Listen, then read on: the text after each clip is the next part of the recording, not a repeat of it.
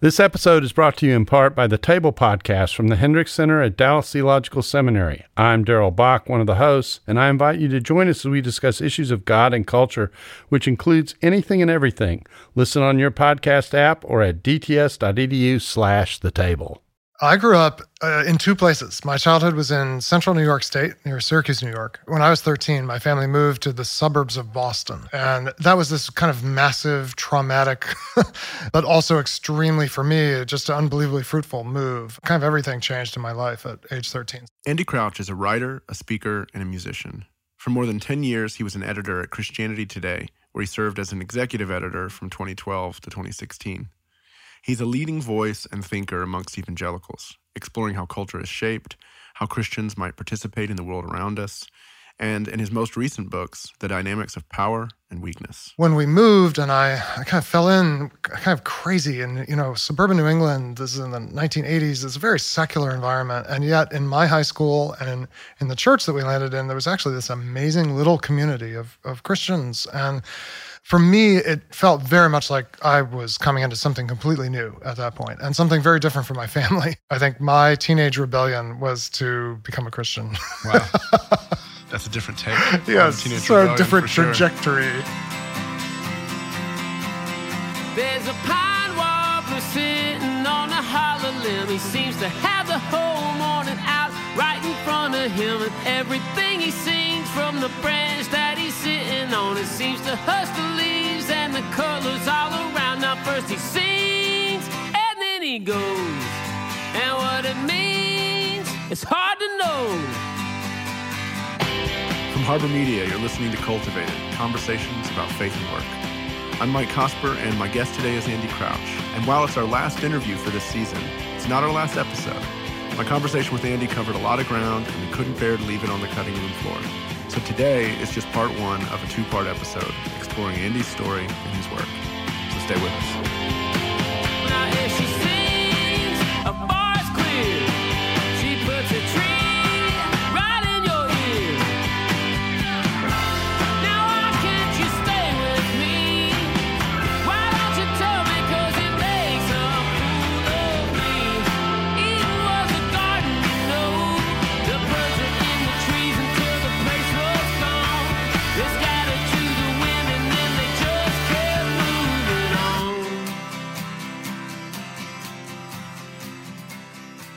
When you went off to school growing up, what did you think you were going to go and do?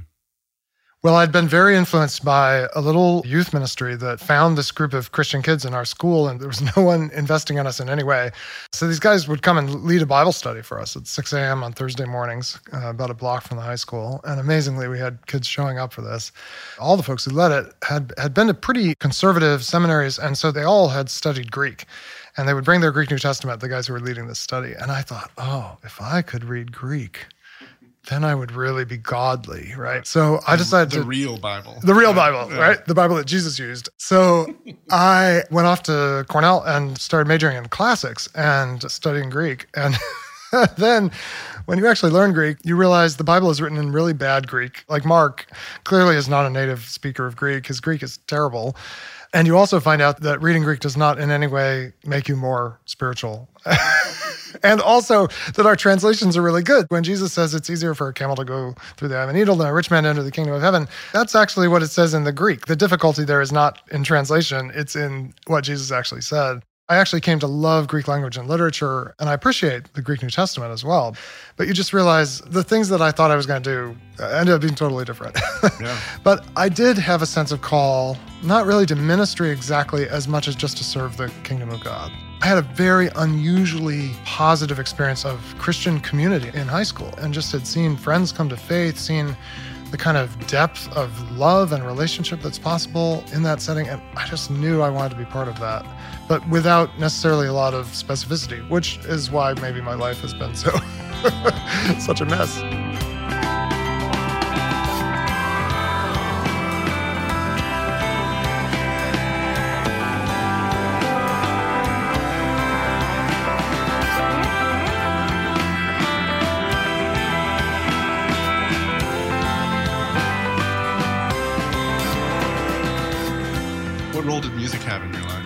Big role in my whole life. My mother is a, a, trained musician, a classical pianist, and a piano teacher when I was growing up. And some of my earliest memories are lying under the piano as my mom practiced Chopin or Scriabin or whatever.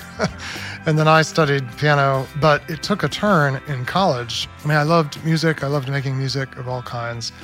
But through some really remarkable gifts of relationship, I ended up playing in a black church as the pianist for the junior choir which was uh, everyone under the age of 55. the senior choir was the older folks, and then there was the junior choir, and they needed a piano player. And I was like, well, you might have noticed I'm white. As, you know, I don't really know black gospel. And they said, no, we'll teach you. And this little black church, St. James's AME Zion Church in Ithaca, New York, became just one of the most pivotal places in my spiritual journey. For one thing, musically, because I did learn at least enough gospel to fool some of the people some of the time. And that actually turned me from a good piano player into a professional musician. Because what you access when you access gospel is both the chord language, as, as it were, of popular music, but much more importantly, the rhythmic language. And you learn where what musicians call the pocket is. It's like this groove that, as a white kid growing up on classical music and popular music, I didn't really get it. And in gospel, you get it. And I came out of that able to play at a professional level in popular music, not in classical. More importantly, really, it was spiritually transformative. I was a, a minority of one. I was the only white person in the service most Sundays. I got to see this incredibly resilient community. The black community in central New York is very small. I was a student at Cornell. I was benefiting from all the privilege of Cornell. These were folks who cleaned the bathrooms at Cornell but got to see them with the incredible dignity, the incredible depth of faith and clarity about the gospel and about scripture. And it was one of the crucial turning points of my life. How do you feel like that experience has stuck with you since then? Oh my goodness. I mean, what you I said about human dignity is obviously yeah, a, big, a big factor. It made the issues of justice, especially as they revolve around race in the United States, not just theoretical, but deeply personal, visceral emotional. I remember this woman who we called Mama Gray, an older woman, very heavy set woman, who would just uh, sometimes in worship would just absolutely fall apart emotionally in expressions of lament and praise. They call it falling out in the Black tradition. Once you've experienced that level of emotion and you realize it's rooted both in trauma and in resilience, it's not just an expression of trauma, it's an expression of profound resilience in the face of oppression. And once you've felt that, and then to sing about it or make music, you have to access that. And so, from that moment, kind of all of the tangled legacy of race and racism was not just theoretical for me. And even though it hasn't been something I've always written about directly or addressed directly, it's just been a through line of my life. How do we make sense of justice and injustice?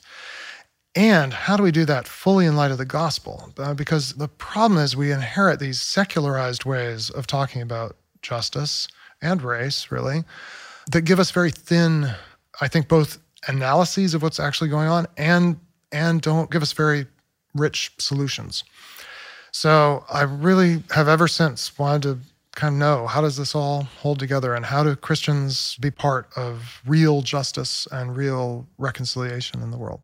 When you talk about these thin secular categories and that we've adopted those as Christians oftentimes, yeah. do you think that that's one of the reasons why, you know, one of the accusations that seems to be floating around racial justice right now is that the church has kind of ceded that mm. ground. Black Lives Matter is a secular movement, right? For the most part, uh, certainly at the core of yep. its leadership. And so one of the things you hear is, well, the church ceded its ground there. Do you think that that secularization is one of the reasons that the church hasn't mm. engaged well there? I don't think the church is the only actor in this that bears a certain kind of responsibility. When government got involved, which it had to, in redressing the legacy of institutionalized racism, you also bring with that tremendous amounts of power. And that was absolutely necessary because it was, after all, institutionalized power that created the system. But what happens is a lot of other interests get mixed into the civil rights movement, which of course was a deeply Christian movement, though white Christians, especially the more conservative kind, were not engaged. So I think one very important thing to always remember is it really was because there was this tremendous fear of communism that animated the white evangelical world in the 1950s. And that allowed people to buy into the narrative that the civil rights movement was basically a communist kind of outworking. And so there was this distancing that was extremely damaging. And we bear that legacy ever since, especially the evangelical side of the white church. But then the other thing that happened is that the civil rights movement itself became more secularized. And the black church also, I think, I mean, it's not my job to speak, certainly not on behalf of the black church, and to some extent, not even in critique of the black church. But I think the fact that Black Lives Matter has arisen outside the black church reflects the fact that there was a kind of loss of prophetic clarity in the black church. And the black community had access to certain kinds of power, but then that led to a certain kind of overlooking of ongoing needs for prophetic confrontation. So there's a lot that goes into this, I think. Um, and it is also the case that it's just amazing how white Christians think that the issues are settled. like, we don't have racism anymore. We have a black president. What's the problem? It's not so much secular thin as this kind of sociologically thin understanding of sin. Sin embeds itself in structures and embeds itself in institutions, and institutions are just cultural patterns that last for a long time. And if sin is really sin, like if there's really something broken in the human story, it's not just going to be a matter of individual hearts. It's going to be a matter of these structures we inherit that we don't even see them. They're so powerful, they're so omnipresent. And white Christians, because they benefit from those structures, and when you benefit from something, it's almost always invisible to you. When I'm out on my bike riding and I have a tailwind, I never notice there's a tailwind. I'm like, oh, I'm having a great day. when there's a headwind, I'm like, oh, there's really windy. So when the structures benefit you, you don't even know they're there. And the inability of white Christians to recognize that those structures are there and that they continue to perpetuate oppression, I think that's our biggest problem, honestly. If we got fully viscerally aware of that, then we could start worrying about do we have deep enough language for this? Well, and it seems like in your own life, even, you came awake to it by immersing yourselves in a world where you couldn't avoid it, you know? Yes. You couldn't, you couldn't deny it anymore. Uh, and that's an opportunity that evangelicals lack oftentimes, or limit themselves on because they don't participate in that community. Yeah, it's tricky. I mean, African Americans are somewhere around 15, 17% of the population. White Americans have been a little over 50% now, maybe 60%. Um, and it's a little unfair for all of us. I don't know how all of us would go have that experience. It would overwhelm. Like, I could have it because no other white people were opting into that church. But, you know, if all my white friends from Cornell had come, it would have been a very different place. Most of us have the chance to have relationships across lines of race, but I think we also need to seek out kind of imaginative opportunities like read literature, follow some what they call black Twitter, listen in, don't retweet, don't engage, just listen, just follow the links. And a lot of it will be very unfamiliar and perplexing. And I'm white, I don't understand a lot of it, I don't resonate with a lot of it. But you got to listen. and we can do that in other ways than the total immersion, I think. And art is movies, books, uh, novels, uh, music are, are ways to quickly access the emotional content. White people have learned the way you handle conflict is you rationalize. You kind of step back, you're like, well, let's be more rational here. And that can be a legitimate strategy, but it also can cut off actual experience. and so attending to forms of expression that are just more visceral and letting your emotion kind of really participate in that, I think is a very important beginning step rather than starting with, well, you know, what are the ideas here? What are the policy implications? What's right. the theory? Right. Well, we can get to that, but first let's feel it. That approach more, I think, more fully honors what it means to just be human we know yes. the world by more than our yes. rational minds. We know because of emotion and imagination and the wow. body, even. I mean, we could have a whole conversation about this because we're learning, for one thing, how much cognition is embodied. Like thinking is embodied. We don't think with our brains, we think with our whole bodies. And this is mind blowing, the research that's being done on this. And then we are learning that emotion is our main cognitive resource. Uh, Rosalind Picard, who directs a program in robotics and what she calls affective computing at the MIT Media Lab, affective in the sense of um, emotion, computers that can actually interact with and, in a certain sense, understand emotion. She says emotion is the cognitive resource we use to deal with complexity. So life is very complex, reasoning is very slow. To reason your way through something uh, is a lot of effort and very difficult. But in our day to day lives, we encounter all these complex situations and we have to integrate and respond very quickly. And the way we do that is with our emotions. Our emotions are what actually let us handle a really complicated conversation, encounter, experience. And so rather than reason being the way we think and emotion is the way we feel, emotion is actually the way we work our way through cognitively the complexity of being human. And it's embodied, right? Any deep emotion you feel in all these ways that are kind of out of your control in your body, in your core. And that's actually a way of, of thinking.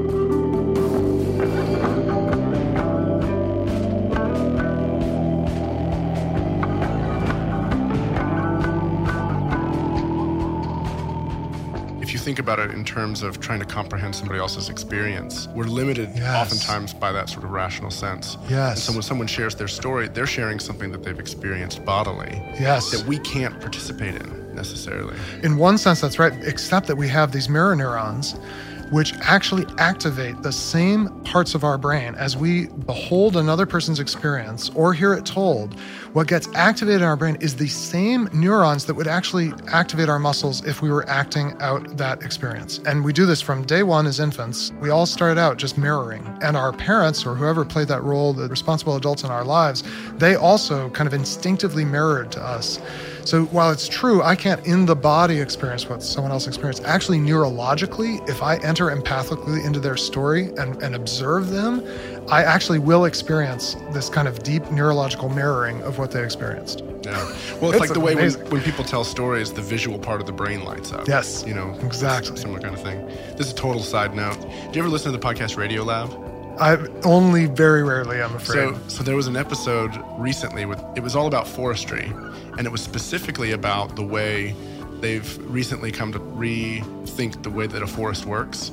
There's these there's these Yes. funguses that are these teeny tiny, um, like in a basically in a in a handful of dirt. There's probably 300 feet of this fungus yes, in it yes. and that it interconnects the whole forest. and they're Oh my gosh. basically like the what they say on Radiolab is basically what the more they study this, the more they recognize that about for one thing about 80% of a tree's energy in making sugar gets spent on feeding these funguses. Whoa. The fungus is then delivering minerals to the tree Uh-huh.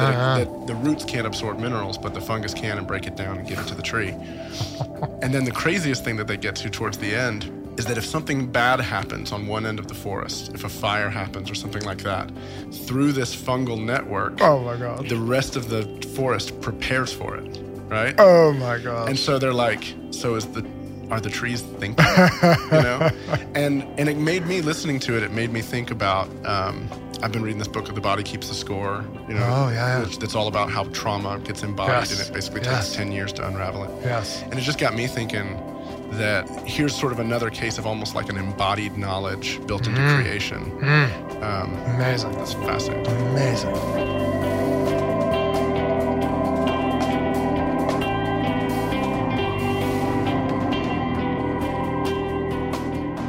After college, Andy found himself moving to Boston. I wanted to do a seminary degree, and I moved to Boston partly to do that, and partly following a girl who broke up with me three weeks after I arrived, which was actually a very good decision on her part. So I was in Boston for extremely mixed motives after college, but fell in with the campus ministry at Harvard called the Harvard Radcliffe Christian Fellowship, and ended up joining their staff, and thought I would just do it for a couple years while I was in seminary.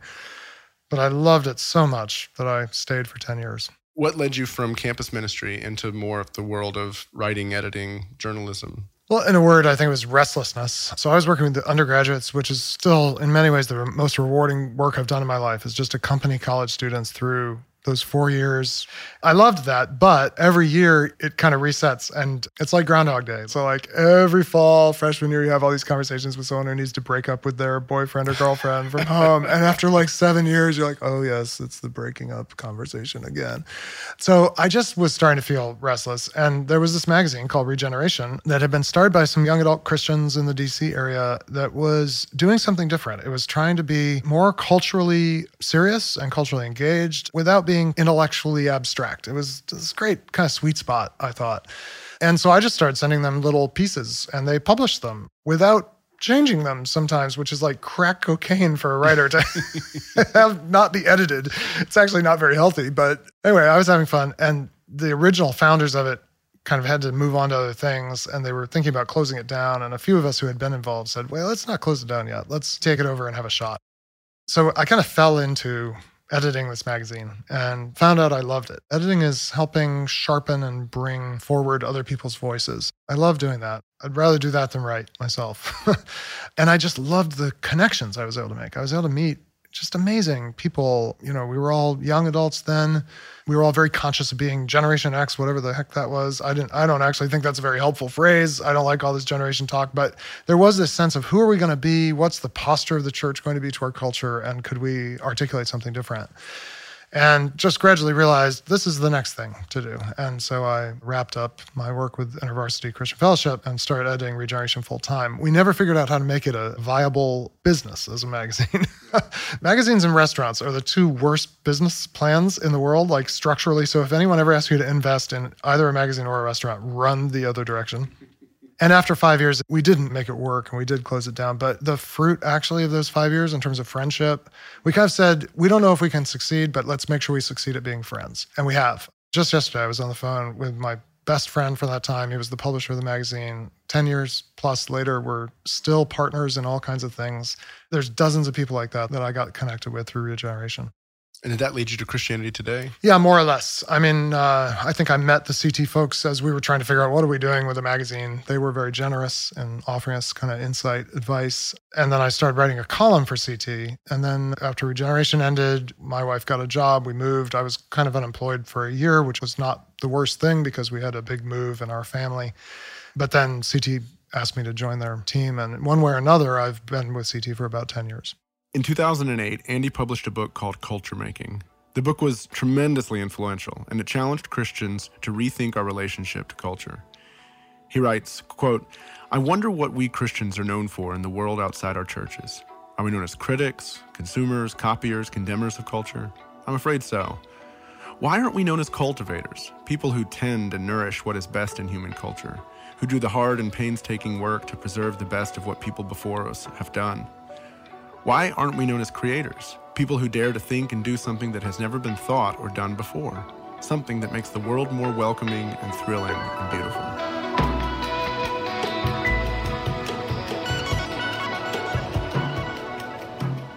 He goes on to say if there's a constructive way forward for Christians in the midst of our broken but also beautiful cultures, it will require us to recover these two biblical postures of cultivation and creation and that recovery will involve revisiting the biblical story itself, where we discover that God is more intimately and eternally concerned with culture than we have yet come to believe.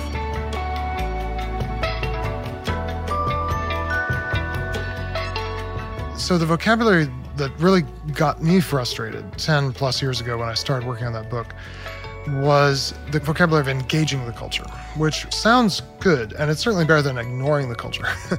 but I felt like it was really inadequate because it treats the culture as something outside of you or something outside the church or outside the Christian community, it treats it as sort of external object. In practice, what it meant to engage the culture was a lot of talking about it. I don't mind talking about culture. Uh, culture is fascinating. We need to reflect on it critically. We need to analyze it. But ultimately, culture is shaped by people who actually create and who invest and risk in some way. And there's not much risk in just philosophically analyzing something. So we've gotten way better about that, I think. And now we have examples. I mean, you know, Lecrae in music, let's say, someone who might have gone in a kind of very church oriented direction and realized, no, I want to bring my full faith to a public kind of music making. And I think we've seen some good examples of that. The structural problem we have, though, is that the airtime for the presentation and discussion of the gospel goes to pastors. Pastors are the ones who have a lot of airtime to talk. And the problem is the life of a pastor is very insulated from the world of work out in the world. I mean, I I love what pastors get to do. I've spent a lot of my life in various kinds of pastoral roles. I've never been the pastor of a church, and it's a very important role but you can get quite blinkered and you forget what's happening and the layers of meaning and significance that are happening out in the world of work. So we have people who get a lot of airtime who just don't have a sympathetic imagination for what's actually happening in the world of culture and work. I couldn't agree with that more. I'd say this as a pastor that the more time I spend with Christians who are in the marketplace, the more I recognize number one, how insulated we are Mm. And oftentimes, how unhelpful pastors are when they try to speak into that world. It's yeah. like, to some extent, the sort of cliche critiques of pastors, like, well, you just sit in your study all day and pray, and now you're not going to tell me, to some extent, that's a fair critique, you know? It's not totally wrong. Yeah. There's a quote in culture making where you say, the only way to change culture is to make more of it. Yeah. When I was revisiting that book this week, one of the things that struck me with that is it actually makes a ton of sense of how progressives have advanced so much in the last decade and a half. They've made better artifacts, they've Yeah. told better stories, they've made better art, they've captured the imagination on a much deeper level. For Christians to be in the place that we are now, do you feel like that's still the way forward? Given that Christians seem to have sort of lost ground in the public sphere mm. for the plausibility of Orthodox evangelical faith. We lost a culture making battle to get here, maybe. Is there a culture making battlefield for getting us out? I think it's just axiomatic, which means it's fundamental. It's not going away. That culture changes when you add cultural artifacts, which eventually become institutionalized. They become patterns, the deep patterns of life. That's not changing just because we have less access to certain kinds of cultural power or plausibility. Um, now, what may happen, may be happening, uh, may have happened, is that we're going to find that on certain scales, it's harder to create it may well be that if you hold a kind of transparently orthodox view of human beings and human bodies and all these things that are so contested, that no one is ever going to greenlight your film. and although I don't know that they ever would have, it's hard to assess how much the delta is here, but there's clearly some. And so, okay, well, you're not going to be able to be the showrunner on a network sitcom. That's probably true, especially if you're open about what you believe, if you're a traditional Christian that doesn't mean you can't create culture. There are so many scales and spheres where you can still create and all beneficial culture making. I think it's done locally. And so we get very preoccupied with the visible mediated forms of culture and we say, oh, we're losing access or losing credibility. And those are very powerful. And it's not good that they're so homogenous in what they present of a vision of what human beings ought to be there's still so much room for us to create, most of all in places of vulnerability you know, public schools are becoming difficult places to be Christians, but there are public schools in underserved neighborhoods all over the country that would open their doors wide for Christians to come and serve and be culturally creative in them. Not come and preach, that's not the role of the public school, but come and create culture, absolutely. In places where the education system is not working, if we committed to do that, there would be so much scope of action. And no one else is doing it, by the way. Human Rights Campaign is not creating culture in public schools except on their one issue. But Christians could come with this comprehensive vision of what it is to be human and say, you know, we don't need to preach the gospel. We'll do that on Sunday and you're welcome to come. But we're here to figure out what's missing and actually create culture together. There's so much room for that. And that is the way forward, no matter how much or how little cultural power you have. You think about the Roman Empire in the first century uh, AD, it's not a friendly place for this little sect called the Nazarenes or whatever the heck those people are who eat blood and, you know, worship a dead Jewish person. Like nobody even knows who they are. They have no cultural capital. One of the problems in the ancient world is who's going to care for your corpse when you die? And so there are these burial societies that that care for your burial, but they tend to be very class specific and very exclusive. Well, the Christians just start caring for the bodies of their dead. You know, the final thing we want is for our bodies not to be defiled when we're completely powerless. And the Christians start creating these kind of quasi fraternal societies that provide for that last moment of vulnerability. Nobody asked the Roman Empire's permission, you know, you didn't need permission. You just realized there's this kind of exclusion and marginalization that we can address. And it was culturally creative and beautiful. And then people are attracted to that. Well, what I love about both of those examples is, you know, a lot of the culture talk ends up being kind of elitist and, you know, let's take over institutions and let's focus on artists and Hmm. filmmakers and, you know, whatever sort of grand scale things. And what you're Right. talking about is let's create institutions that serve levels of society that are often, you use the word vulnerable, overlooked, Yes, you know, cast exactly. aside. The, the other thing I would say is I don't want to neglect the elite institutions. Those are very powerful by definition. I mean, to be elite is to have disproportionate power. I mean, it's just almost tautological. Like, this is just the way it works. And there, the thing to aim at is not access to elite power, it's excellence. I still think it's true. If you make genuinely excellent music, you can have the most backward views in the world from the point of view of the progressive world. But if your music is truly excellent, people will find their way to it. Same with storytelling, same with scholarship. It is probably true you have to be better than people who can get by with mediocrity because they fit into the system. But we shouldn't have been aiming for that anyway. And if you create genuine excellence, that still has cultural influence, certainly in the long run. It's very hard to predict cultural influence in the short run ever. But in the long run, excellence really matters. And this is the other thing we haven't been very good at. We've settled for kind of cheap stuff, and we kind of deserved to lose um, because we were not creating enough genuine excellence. All right, much more to come from my conversation with Andy next week, so don't miss it. If you're enjoying the show, please take a minute and leave us a review or share a tweet with your friends or post it on Facebook. And make sure and check out our archives. Help us spread the word, check out our other shows, every little bit helps. Our show today was produced and edited by me, additional editing by TJ Hester. It was mixed by Mark Owens at ResonateRecordings.com. Special thanks to Lachlan Coffee and Scott Slusher. Our theme song is by Roman Candle. Today's soundtrack was by Dan Phelps and Roman Candle. Daniela Rueda is our administrator. Chris Bennett designed our logos. Uh, remember, if you like what we're doing at Harbor Media, please consider visiting harbormedia.com slash donate and chipping in a few bucks. And once again, special thanks to Dan Darling and Elizabeth Graham for helping us make these recordings. We'll see you next week with more Andy Crouch.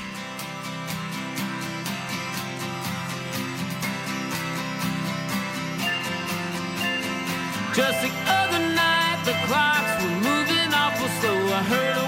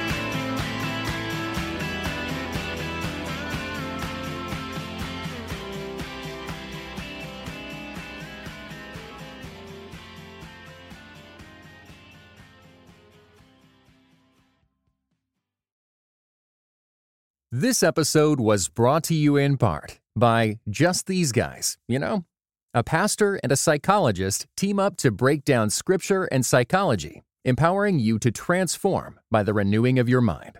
Listen today at justtheseguys.podbean.com or wherever you get your podcasts. Just these guys, you know?